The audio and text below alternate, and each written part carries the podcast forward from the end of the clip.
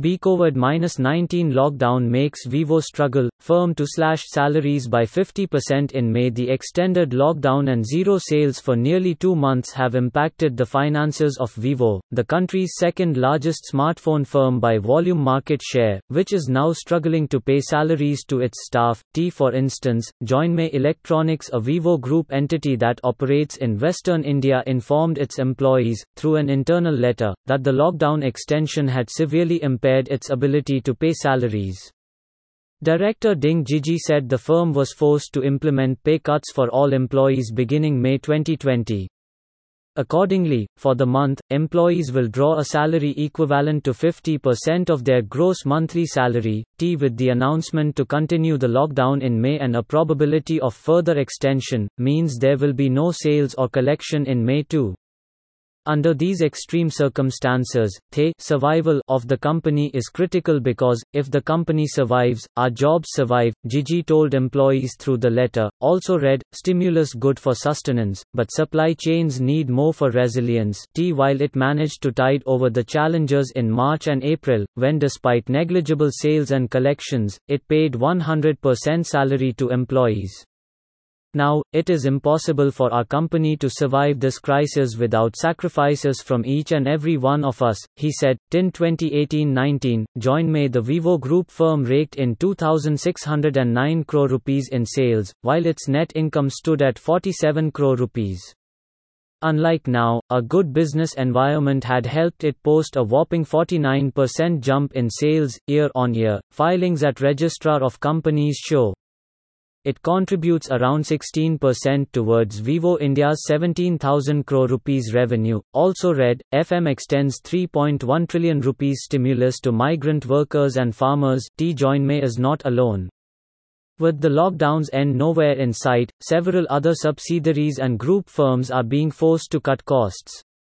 Sources said, apart from salary cuts, many firms have postponed incentives by months and delayed appraisals indefinitely. T. When contacted, a Vivo India spokesperson said the letter was prepared as an internal memo and was not intended for circulation.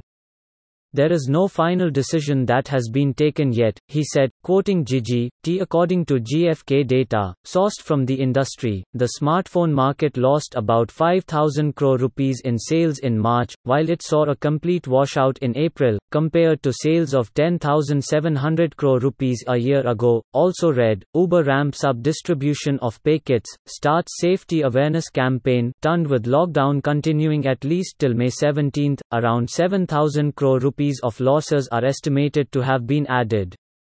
Analysts suggest, loss of business for any leading player like Vivo will be in line with their respective market share. T. The partial lifting of the lockdown in green and orange zones didn't help most consumer electronic players like Vivo. Estimates suggest, since all major metro markets succeeding in extradition cases in Europe, especially the United Kingdom, the case was fought by the Crown Prosecution Service with active support from the CBI and the Enforcement Directorate. Kumar ensured a concrete case of fraud is established and a charge sheet is filed in India to make a strong case for Mallya's extradition. It was imperative that India had a case against Mallya which was punishable in laws of the United Kingdom. Through his exhaustive probe, Kumar managed to establish alleged fraud and money laundering in his probe for which charge sheets were filed in India. We were not contesting a trial there.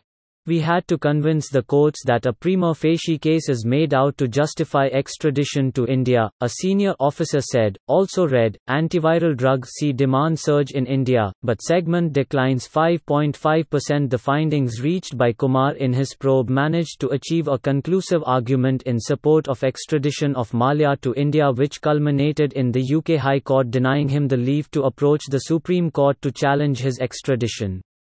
Kumar was lauded by the CBI for his efforts in the case.